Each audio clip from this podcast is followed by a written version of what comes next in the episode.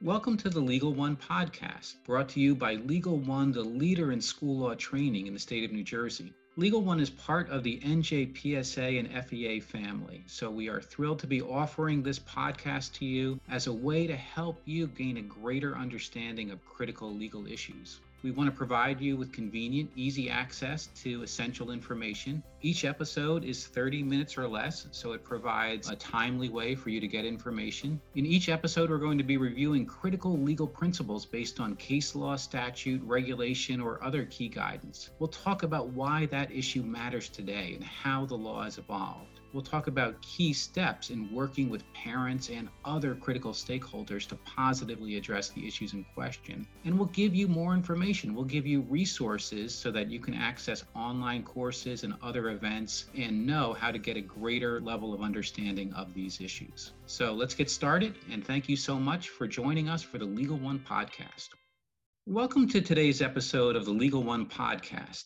My name is David Nash. I'm the director of the Legal One program. On today's episode of our podcast, we have two very special guests with us. Very happy to have with me today Cathy Lindenbaum, who's president of the New Jersey State PTA. Cathy, thank you so much for being with us today on our podcast. Thank you, Dave, for having New Jersey PTA here, and thank you for this great collaboration. Looking forward to it.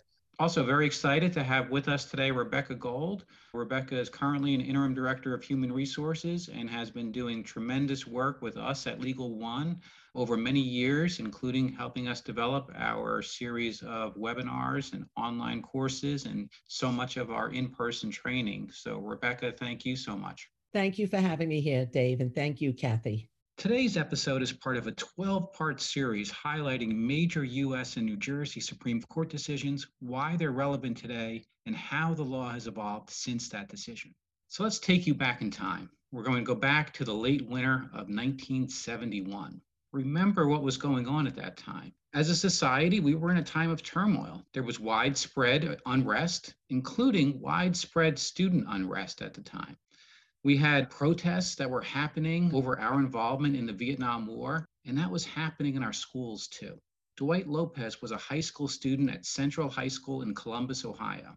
That day, in March of 1971, he was part of a student protest in the cafeteria over our involvement in the Vietnam War. At some point, that protest became a bit unruly. Students did end up causing property damage to the school police were called to respond to the school. Dozens of students were arrested. They were taken to police headquarters. None of the students was formally charged, they were all released. That day, more than 75 students, including Dwight Lopez, were suspended. The suspensions ranged, none was longer than 10 days, but every one of those students was suspended without any formal hearing, without any chance to give their side of the story. And at the time, under Ohio law, school districts could make that decision. They could decide to suspend a student without any sort of an opportunity for the student to give their side of the story, to proclaim if they were innocent, to consider any evidence before a decision was made. There were a group of students who didn't think this was fair. That group of students came together, obviously with their parents and legal counsel, and they challenged the decision of the Columbus, Ohio School District to impose suspensions. So we had Dwight Lopez, the student who was one of many students who were part of this challenge, who brought the case. And you had Norval Goss, who was the director of pupil personnel for the Columbus School District, was named as part of the school district. A number of school principals and other administrators were also named in this litigation, challenging the constitutionality of this decision. So we had some major issues in dispute the big question is whether or not there was a constitutional right under the Due Process Clause of the 14th Amendment for students to actually have some sort of a hearing before a decision was made to suspend that student. And if there was a right, what did it look like? What were the minimum requirements if we were going to make a decision to suspend a student? This case took several years to make its way up to the US Supreme Court. The issue was in 1975, the US Supreme Court ultimately made a decision. And in a 5 4 decision, the US Supreme Court said yes, school children do have a constitutional right to a hearing. They do have a right to give their side of the story before we make a decision on student discipline. And it was really an extension of a prior US Supreme Court case, Tinker versus Des Moines, where the US Supreme Court had said students have First Amendment rights as well. And the court here said school children do not check their constitutional right at the schoolhouse gate. It's not trivial for a decision to be made on suspension, and students do have rights. The court stressed the potential harm that comes from a suspension. It could impact the standing of that student with their peers. It could have an impact on future considerations with colleges, with future employment. Um, it's an important decision if you're making a decision to discipline a student. The court also recognized, though, that schools are vast and complex and need to make many decisions pretty rapidly, including decisions on things like student suspension. And the court expressed a concern over imposing elaborate hearing requirements before a decision could be made. So ultimately, the US Supreme Court said that students do have a right and recognize that if we're talking about a suspension that's no more than 10 school days, that's really what we consider a short-term suspension.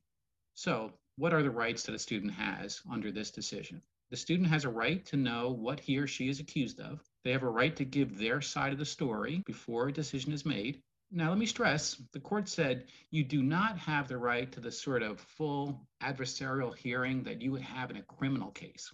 So, you don't have a right to bring an attorney. You don't have a right to cross examine all the witnesses. The hearing, the US Supreme Court said, can in most cases take place within minutes of the decision. So you have an incident and administrators are trying to figure out what are we going to do about this and the hearing could happen within minutes of the incident. In many cases, the decision could be made and the discipline could be imposed right away.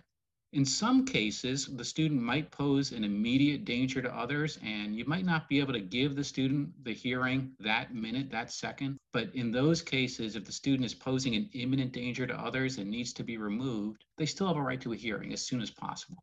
So again, students have a right to know what they're accused of, a right to give their side of the story, and that could include denying that they were involved at all, or it could include providing some context, explaining what happened before or after the incident. And, you know, maybe the student wasn't completely at fault here, and there was some fault to go around to others who might have been involved. And ultimately, before a decision is made, the student has that right, and they have a right to know, you know, what evidence there is that would support that they were actually involved in the incident. So you notice what the court didn't do the court did not say that we had to wait for parents to come to the school to be there with the child before we could interview that student. And the court considered that issue and considered, you know, what rights the student was entitled to. And the court said that the student has a right to give their side of the story, to deny what might have happened or put it in context, but there was no right for us to wait for the parent to come prior to interviewing that student. So this was a 1975 case. Of course, we've had lots of major developments in school law since 1975. That case established the minimum constitutional floor when it comes to due process. And we've had some greater due process protections put in place, for example, for long-term suspensions.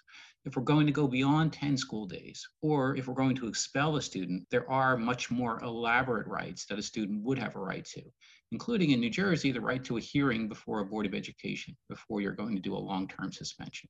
We also have much greater due process rights now for students with disabilities. And that includes, in many cases, determining whether the student's behavior was a manifestation of their disability. We have specific state laws since 1975 for things like harassment, intimidation, or bullying. And there are specific due process rights that parents would have when it comes to making decisions related to harassment, intimidation, or bullying. We have legal requirements that require us to pay attention to disparities in discipline that might be linked to issues like race, ethnicity, disability, and other protected classes. And of course, we have lots of new challenges that are linked to things like social media that we certainly didn't have in 1975. And as we're recording this episode of our podcast, we are in a period where many students are in remote instruction because of the coronavirus pandemic. And certainly there are unique challenges and issues to consider when it comes to students in remote instruction.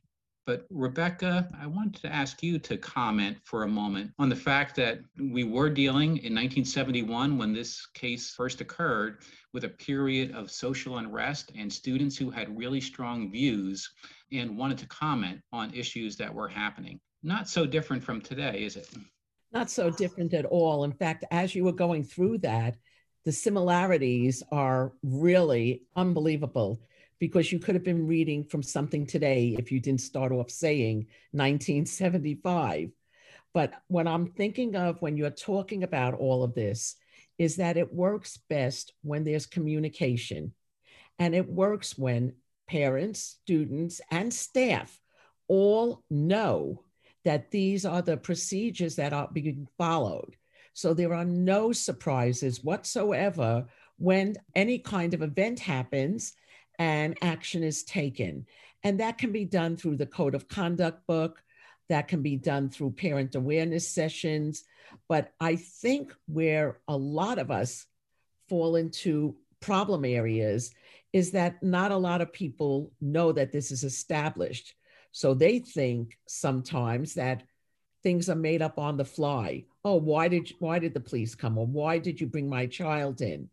Whereas if everything is spelled out clearly in the beginning, when nothing is going on, when things are nice and calm and everybody knows what to expect, I think that we avoid a tremendous amount of problems and miscommunications. And as history shows us, as you just showed us, history repeats itself. If you took out the date and just left the unrest in there and the all the things that we're seeing with our students who really want to be part of protesting and giving their opinions and saying how they feel, everybody needs to know the boundaries and guidelines involved with all of that. So there are no surprises and that everybody's prepared for this. And the court did very much balance competing interests in this case. So, Rebecca, one of the things that the court recognized was that school districts are vast and complex and have to make many decisions pretty quickly in order to be able to function. So, do you think the court came up with a reasonable balance here, saying that you have a right to due process, but it's not the same as a criminal trial with all of the elaborate procedures that would be involved there? I certainly think they do personally, but I also think that that is so important because of the things we spoke about with everything going on today where we see all kinds of things happening and people get involved and then all of a sudden they feel that maybe they're being targeted because of some of the categories we mentioned. So it's critical to know that there is a balance. There are rules. These are what the rules we're going to follow. And i think that the court did an amazing job of recognizing how diverse and more importantly how complex schools are when you have 1,500 kids in a building and a couple of hundred staff members, you have to make sure that the rules are there so that number one is safety. And number two, you don't want to have individuals reacting, not reacting, or overreacting without having rules in front of them of how to address these things. Because sometimes when things don't go as we plan and chaos ensues, a lot of things happen that possibly would not happen if people knew the procedures and the rules and know that they have to follow them. And that's for everybody the students, the staff, and of course, the administrators. So, Cathy, uh, thank you again for being with us today. And I, I, wanted to talk with you a little bit as a parent yourself, of course. Um, so, in your sort of from your individual perspective and as president of the New Jersey State PTA. Let's talk a little bit about how schools and parents can work together to try to make sure that everyone understands what the expectations are for student behavior and how we can make sure that we are operating fairly and dealing with some of the challenges that come with having proper expectations for student behavior. Well, like Rebecca said, communication is key. That's what we always talk to parents about.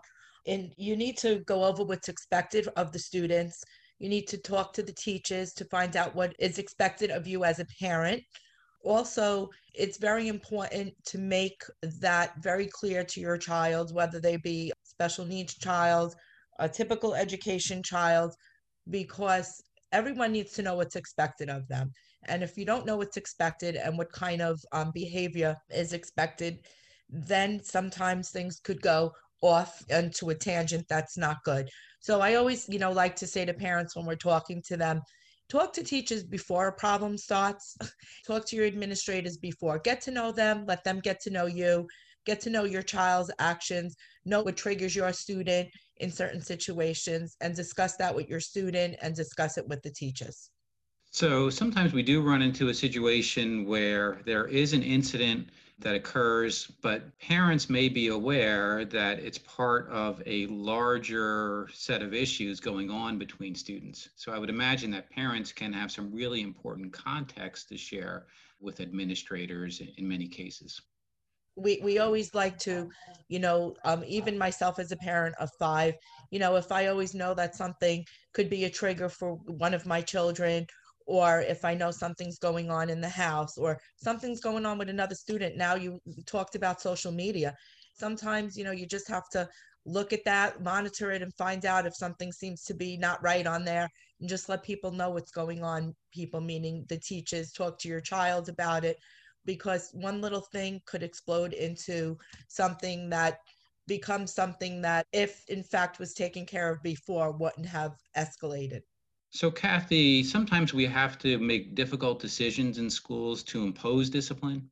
And of course, that's a, that's a hard thing for a parent to accept if it involves their child.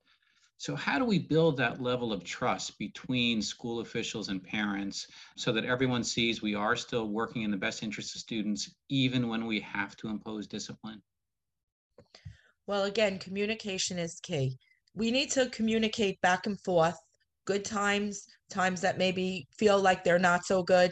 Because when you communicate with someone, you begin to trust them. You might not like, like sometimes parents just want to be heard. They might not like everything that's going on, but when they feel they're listened to and they're communicated with, and if something happens, if someone says this is the route we're going to take, and there might be many reasons why they can't go that route, but the parents need to be told, I know we said this, but we have to do this because this happened. So again, communication is key. Parents have to talk to their students also.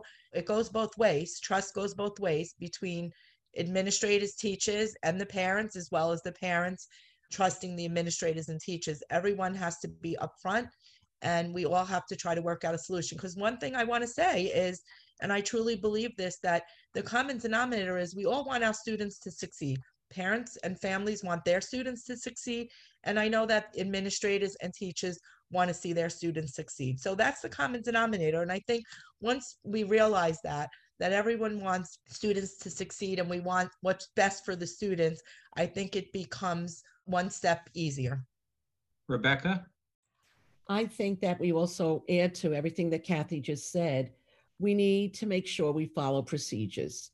I believe that parents staff members, all can accept if everybody is treated equally and fairly and follows the same procedure.